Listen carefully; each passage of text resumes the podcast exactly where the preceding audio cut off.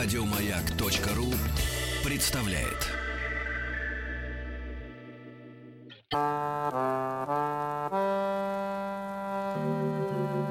Внеклассное чтение. Уроки музыки закончились, переходим к внеклассному чтению. Это очень хорошо. Смотрите, какими мы с вами универсальными вещами занимаемся. Денис универсальный солдат Алексей. Да. Денис Николаев. Алексей Веселкин. Это мы. Хочу все знать. Да. А самое главное, что гости и идут.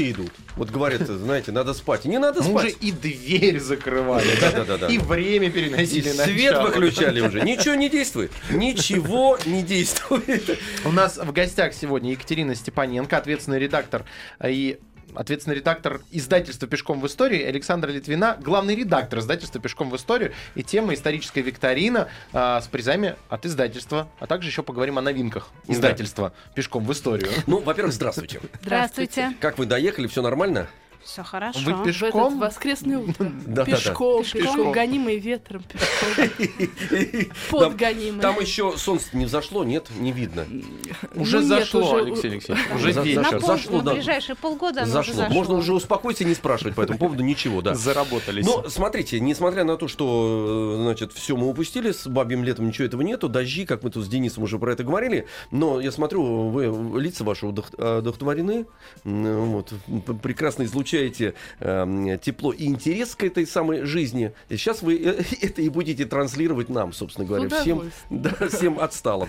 Мы вообще с Денисом, честно говоря, любим истории. Я понимаю, что у нас сегодня не просто, так сказать, викторина, а она с призами, и это особо вдохновляет всегда слушателей.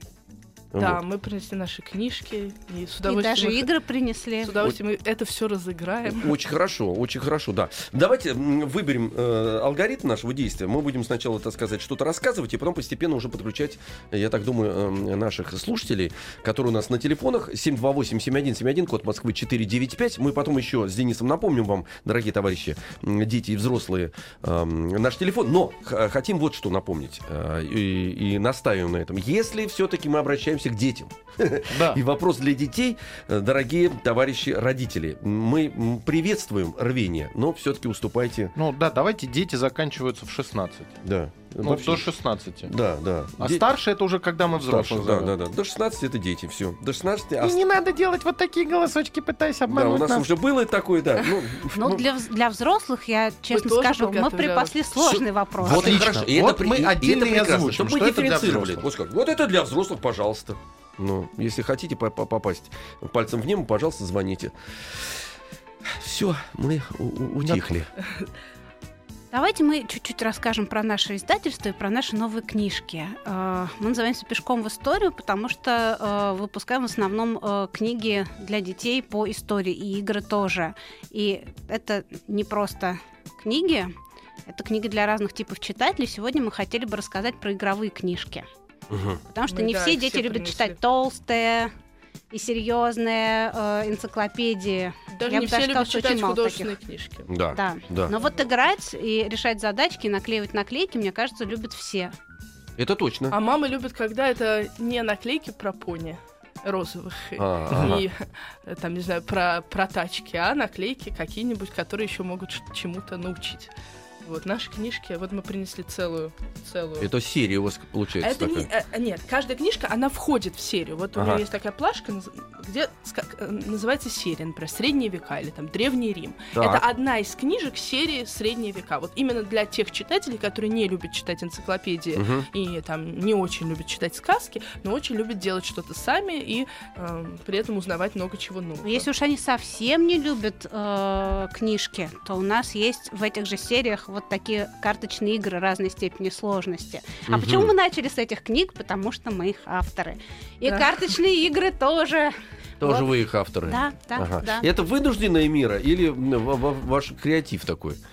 Креатив. Сначала-то это началось, конечно, как вынужденная мера, потому что нам казалось, что чем редактировать чужие старания сделать вот такую веселую игровую книжку, может быть, мы сами попробуем, а потом выяснилось, что у нас это получается очень хорошо. Да, очень весело.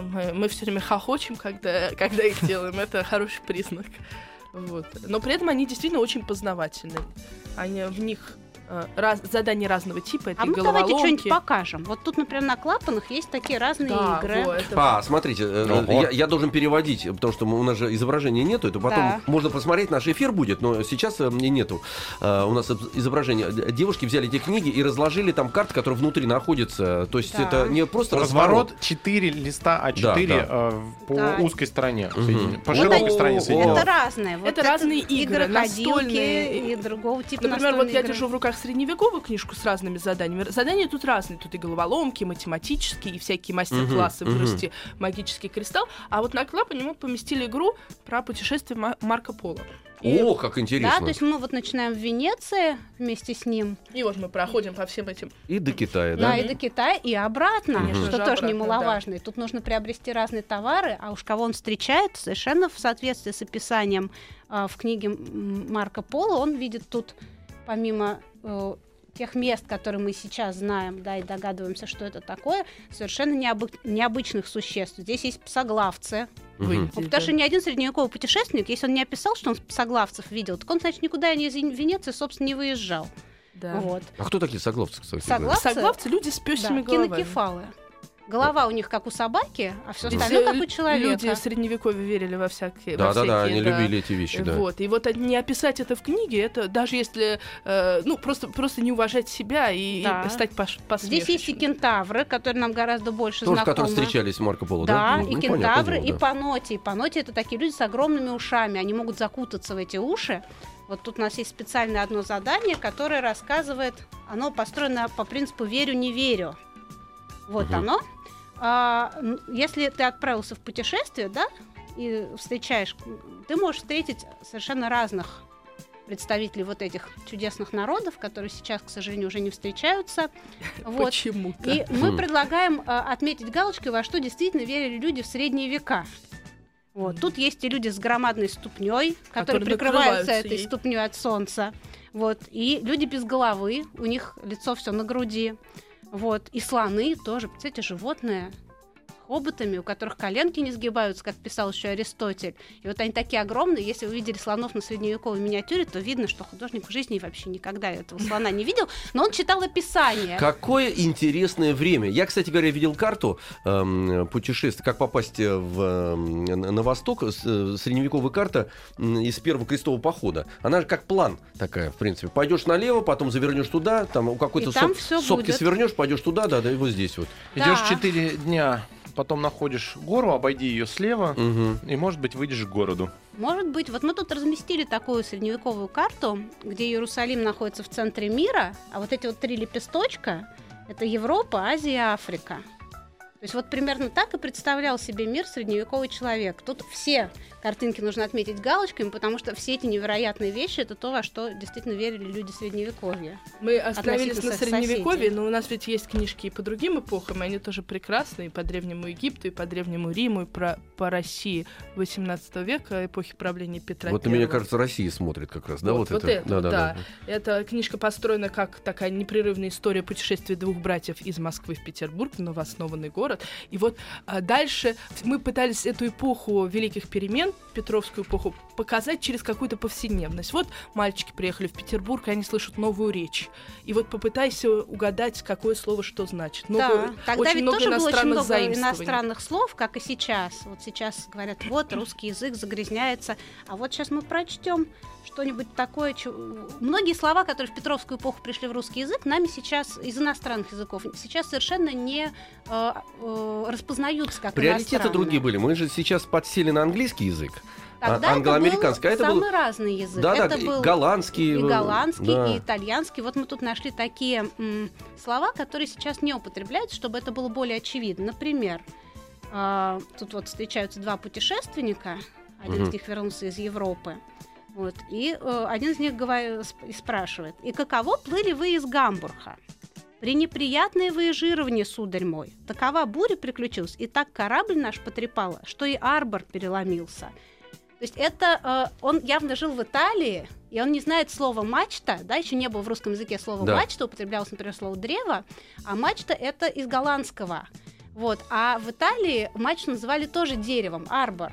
Ага. Вот. И это слово есть в дневниках Толстого, вот, который как раз в Италии, в отличие от многих других петровских таких пансионеров, учился.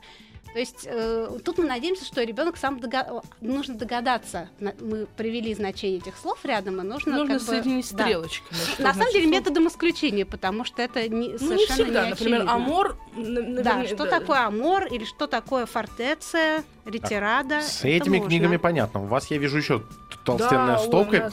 Рассказывайте дальше. Много всего. Давайте сегодня мы будем немножко говорить про историю транспорта, когда будем задавать наши вопросы. У нас есть вот такая книжка, не совсем новая, то есть она прошлогодняя, но это такой бестселлер. Давайте покажем, раз уж мы начали с волшебных страниц, тут тоже есть волшебная страница, и она еще больше. Потяните, пожалуйста. Ух ты, вот это разворот. Да. История метро называется. Не на каждом столе домашнем можно разложить такое. Нет, но на полу. На полу, кстати говоря, да, вот когда семья собирается, да, вот с папой можно поползать, чтобы, мне кажется, мальчикам очень интересно будет. Да, мы начали нашу транспортную серию. Это история всего колесного транспорта. С этой книжки. Здесь есть и автомобили, и трамваи, и велосипеды, и паровозы, и метро, и про то, как оно все устроено. Начинается с древности, заканчивается вот таким каким-нибудь недалеким будущим. Мы вообще сейчас уже ушли от непосредственной истории к истории повседневности, к истории науки, к истории транспорта, к истории еды. Много какой истории. Школ. Да, много какой истории. Вот мы транспортную книжку сначала сделали метро, потом сделали скрытую сторону. Это переводная книжка, но тоже очень большая. Классно, и как все устроено. Как вот устроен Гинденбург. Это дирижабль, да? Который сгорел как раз. Да. А что вы так сделали? Он у нас вопрос хоть. Титаник. Вопрос. Все, ну не буду говорить, что случилось с Титаником. Вот, Восточный экспресс. Знаменитый Восточный экспресс. Какая интересная вещь. Кстати говоря, ведь действительно в историю можно войти через конкретные события или предметы. Или... Конечно. Да, это очень интересно, потому что ребенок... Да, кстати говоря, вот я обратил внимание сейчас на замечательные совершенно иллюстрации, об этом поговорим с вами в следующей части. Сейчас сделаем паузу, потому что это отдельная тема.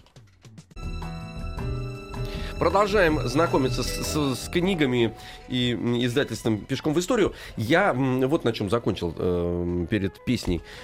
Спросил вас о том, что книги наполнены, помимо всего прочего, помимо содержания, естественно, должны иметь очень интересные иллюстрации, потому что они обращены к ребенку. Ребенок воспринимает мир сначала через иллюстрацию, потом, как вы говорили, он там или отмечает что-то, или делает какие-то пометки, или играет, но ему нужен вот этот визуальный ряд обязательно. А у вас такой количество этих книг, и везде присутствуют яркие, такие забавные, в себя впускающие, приглашающие в какой-то определенный мир иллюстрации.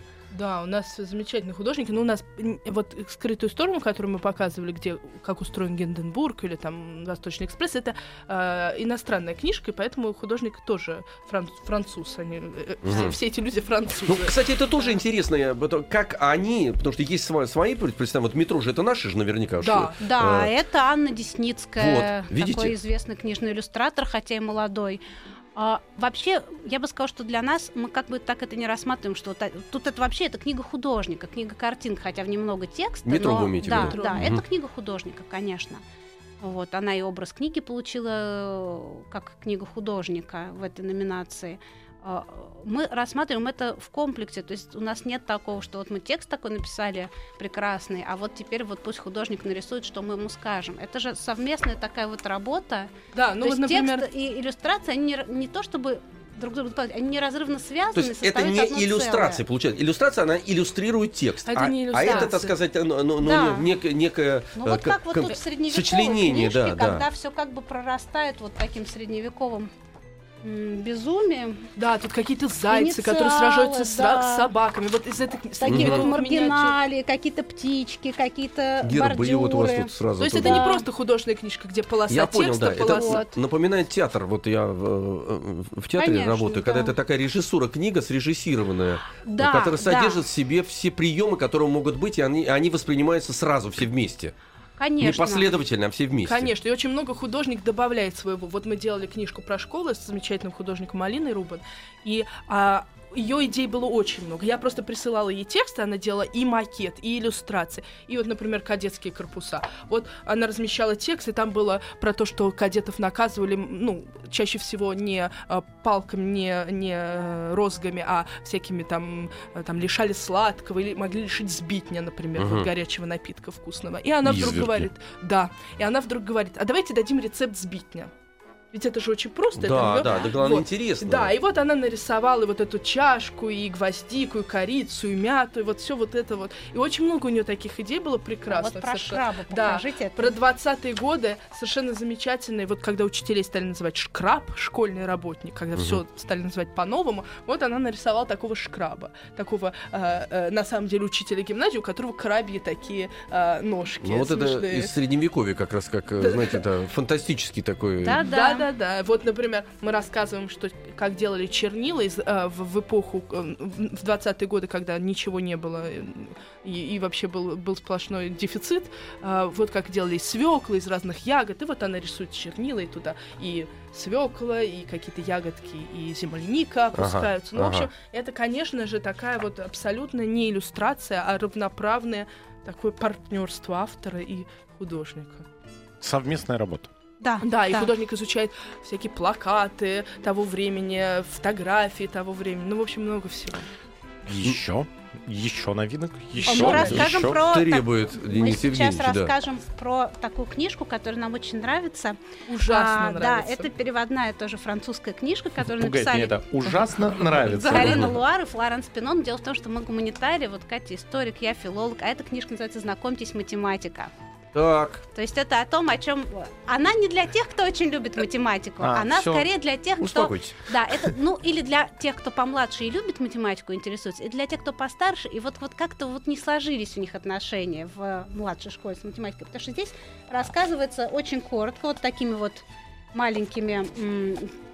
историями, для чего нужна математика? Да, во-первых, что математика повсюду. И как математика начиналась, как люди вообще придумали считать. Да, сначала там используя пальцы рук или части тела, как это делают сейчас некоторые народы. Вот. Потом используя всякие фишки и таблички, записывая на табличках. Ну, то есть история математики, история счета. Да, это и история счета, и то, что математика нужна для всего. И повсюду. Чтобы работал GPS, чтобы можно было строить ровные углы и стены, чтобы хорошо построить шоссе. Даже чтобы рисовать. Да, чтобы рисовать, чтобы композитор мог писать музыку. Для всего нужна математика. И что у математики есть своя поэзия, свой тайный язык. Вообще очень много всяких бонусов дают эта книжка. Например, как играть в монополию. Правильно. Да. Ага. Вот. И про фракталы, и про числа Фибоначчи, то здесь начинается открыл с холодильник, когда последовательность Фибоначчи. То есть со всех сторон, собственно говоря, если вы так... Вот здесь можно свой фрактал построить. И про шляпу Гаусса здесь рассказывается. Вот, ну, тут есть какие-то простые картинки, которые иллюстрируют фрактала. Это действительно ужасно интересная книжка. То есть мы через эту книгу математика к нам приходит на уровень на клеточном, потому что мы существуем внутри математики. Да, что математика естественным образом, это не что-то, что в школе заставили. Да, что математика везде вокруг нас. И в том, что делает человек, и в том, что делает природа. Потому что мы же обычно математику воспринимаем через урок, и она абстрактна для нас. Она через оценки, да. Если учитель хороший, она ближе к нам. Если учитель отвратительный, она вообще в нас не входит никак. А вы предлагаете просто путь, чтобы ощутить, что математика, цифры, пропорции апоэтизированные находятся вообще вокруг нас. Да, здесь очень много таких вещей, которые прямо переводят эти все рассуждения и рассказы в, так сказать, в свое. Например, тут есть про золотое сечение, и написано, как нужно измерить себя. Мы все редакции мерили себя. Мерили, и выяснилось, что у нас только один человек, у которого пропорции действительно антично гармоничные. Зря вы сейчас сказали, потому что мы сейчас же ведь начнем, у нас сейчас будет пауза как раз, и мы будем сейчас... Мериться пропорциями. Или здесь предлагается нарисовать свою картину так, как Мондриан, а заодно рассказывается, как строится перспектива. Вот такая классическая прямая перспектива. Да, то есть... Чем бы ребенок не увлекался, кто-то любит животных, кто-то любит рисовать, кто-то любит музыку. Можно как-то зацепить и через это Не обязательно читать всю эту книжку с начала до конца. Как и многие наши книжки, можно найти то, что тебе близко, и уже как-то вот оттуда пойти. Вот математика стала мне близкой после этой книжки. Она математика близка, потому что ровно в половине часа у нас на Маяке новости. Внеклассное чтение.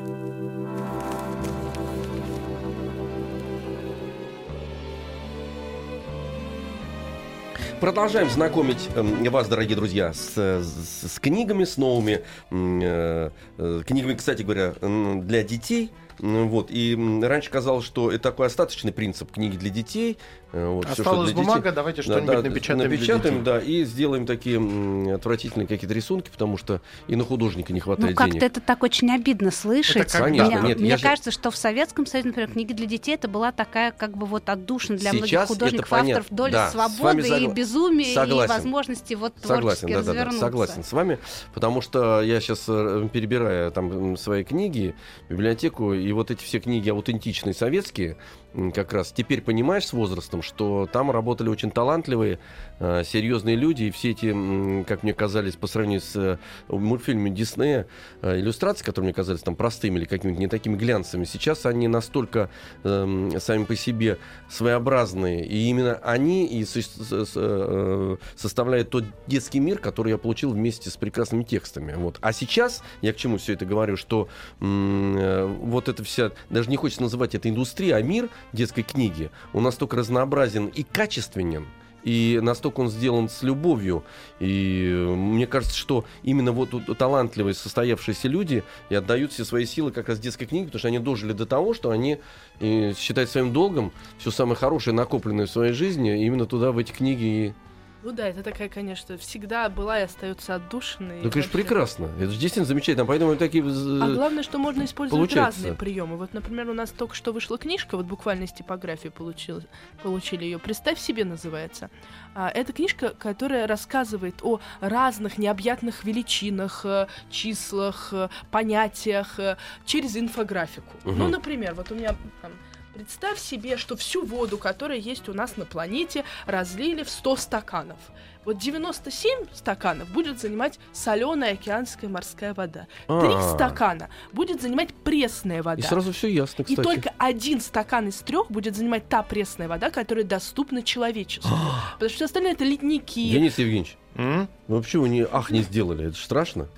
Нет, я это просто знал. Извините. Ну вот дети-то этого... И не все взрослые, да. И вот и деньги, и время, и энергия, и планеты. Вот, например, планеты показаны тут через мечи разных размеров. И какой мячик Земля? Ой, мне это надо посмотреть. Бейсбольный, по-моему. Не бейсбольный. Это книжка канадского автора. Он учитель в школе. И он как бы вот все это делает с детьми. И он рассказывает дальше. Там есть такой вот послесловие для родителей. Теннисный. Да, например, Венера теннисный мяч, Марс мячик для гольфа. Так, у меня просьба, говорите в микрофон. А то ощущение, что у нас тут условности, видите, нужно в микрофон говорить. Да, Нептун футбольный мяч. Уран — баскетбольный мяч. Не раскрывайте все секреты, а то вы сейчас перескажете книгу, и никто не будет покупать. Это гораздо проще себе тогда представить. Это понятно, да. Есть предложение перейти к викторине. Да. 495-728-7171. Мы играем с детьми, а вас попросим надеть наушники, иначе вы ничего не услышите. Вот, здравствуйте, теперь мы озвучим у вас внутри головы. 728-7171, код Москвы 495. У нас звоночки есть. Давайте познакомимся. Алло, здрасте. Алло. Алло, привет. Как вас зовут? Меня зовут Хатунович Роман. Роман. Так официально все, Роман. Да, Роман, да. Ромыч, сколько...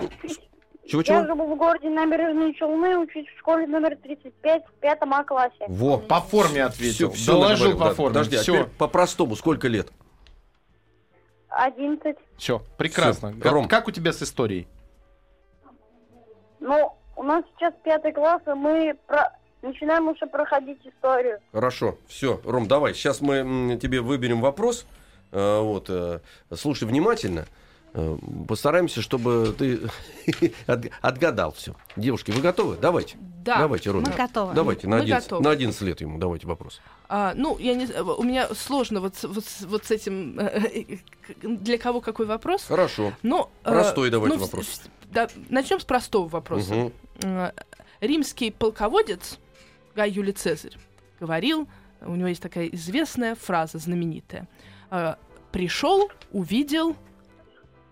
И нужно продолжить эту фразу. Еще один глагол. Итак, Роман, пришел, увидел и...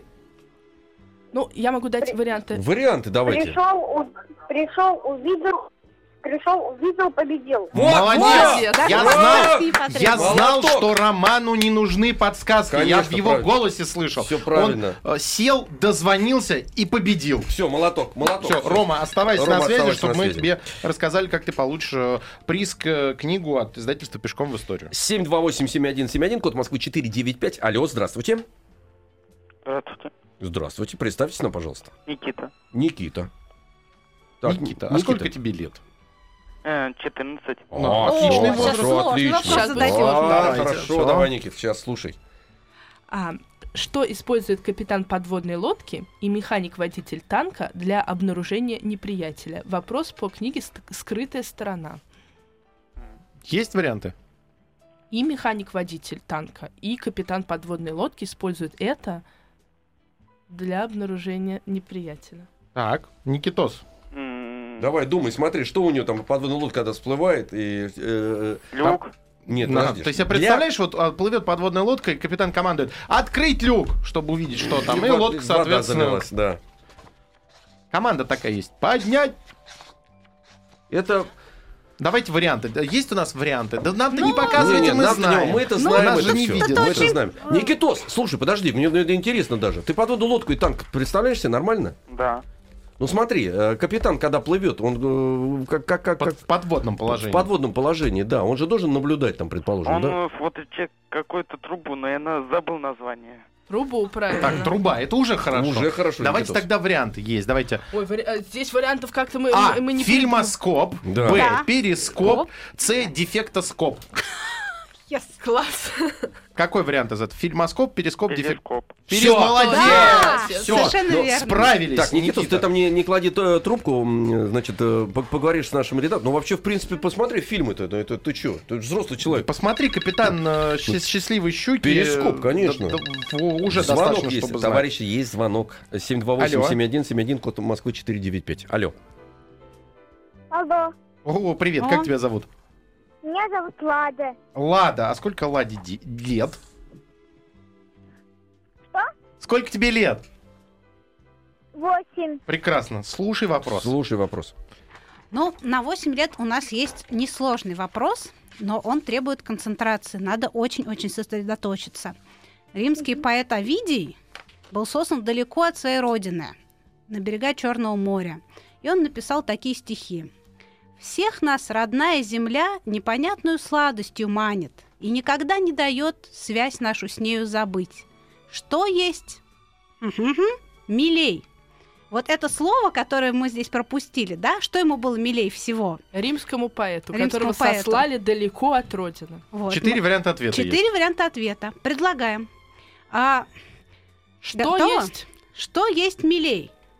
Щеночка, сыра, России, Рима. Надо вот вставить. Рима, молодец! Верно. Слушай, молодец. Ладно, все, оставайся на линии, получишь свой приз, книгу от издательства «Пешком в историю». 728-7171, код Москвы 495. Алло, здрасте. Здравствуйте. Привет, как тебя зовут? Меня зовут Кирилл. Кирилл. Александрович. Кирилл Саныч. За еженедельные порции призов. Давай, сейчас.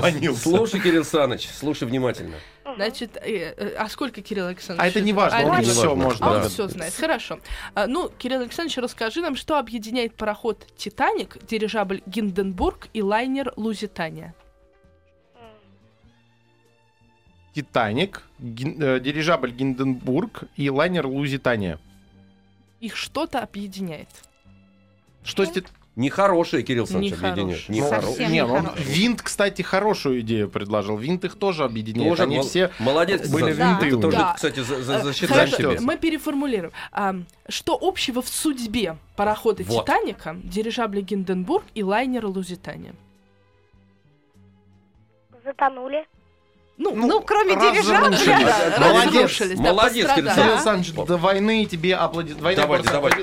За винт отдельно, кстати говоря, молодец. Потому что, видите, это сразу видно, человек мыслящий, конструктивный. Умеет решать инженерные задачи. Объединять. Винт, правильно. У нас есть такой классный вопрос. Тогда и Карлсона надо было туда еще, понимаете, вставить. Что объединяет? Карлсон тоже вошел в штопор. 495-728-7171. Мы сейчас просим всех детей продолжать дозваниваться нам. У нас небольшая пауза на очереди. Напомню, что в гостях у нас Екатерина Степаненко, Александра Литвина, ответственный и главный редактор издательства «Пешком в историю». У нас историческая викторина с призами. Сейчас детей еще пока просим дозваниваться, а в конце будет несколько сложных вопросов для взрослых, поэтому взрослые тоже пока готовьтесь. Хочу все знать. Хочу все знать. А 728. А 7171.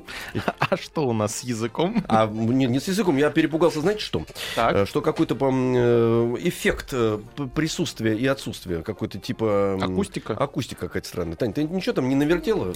Да? Это я так звучу, оказывается, да? Как пустая банка. Не звучу. Не буду петь. 728-7171, код Москвы 495. Ну, телефонный звонок уже есть. Сейчас познакомимся, узнаем, взрослый ли и ребенок ли. Алло. Алло. Ох, хорошо, дорогой друг. Как мне приятно тебя слышать. Как тебя зовут? Рома. Рома. А сколько Роме лет? Мне 7 лет. Молодец. Романыч, слушай вопрос. Подождите с вопросом. Дайте расслабить человека. Ты в школу-то ходишь уже или нет? Или только собираешься? Я уже хожу в школу. Молодец. Первый класс, правильно? Да, в первый класс. Все, давай, слушай. О, здорово.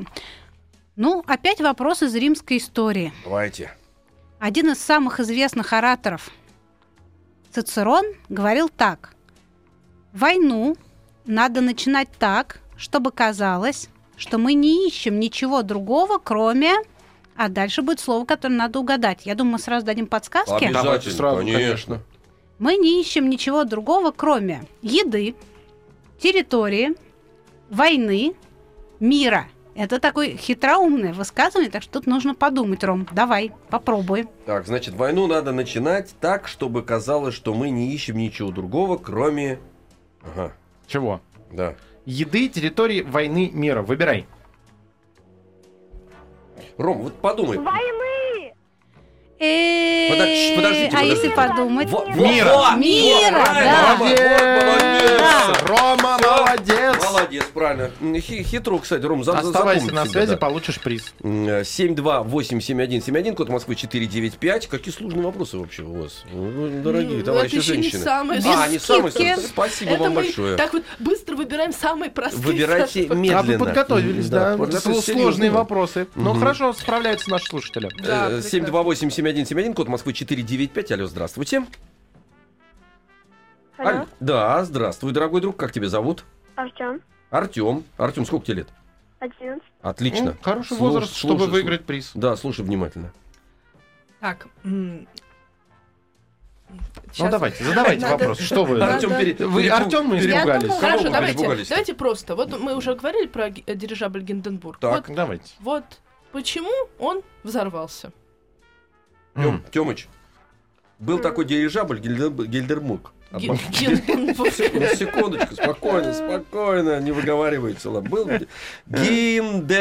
Гинденбург, да. Немецкий дирижабль, огромный. И он взорвался. Такие даже есть картинки, есть и фотографии.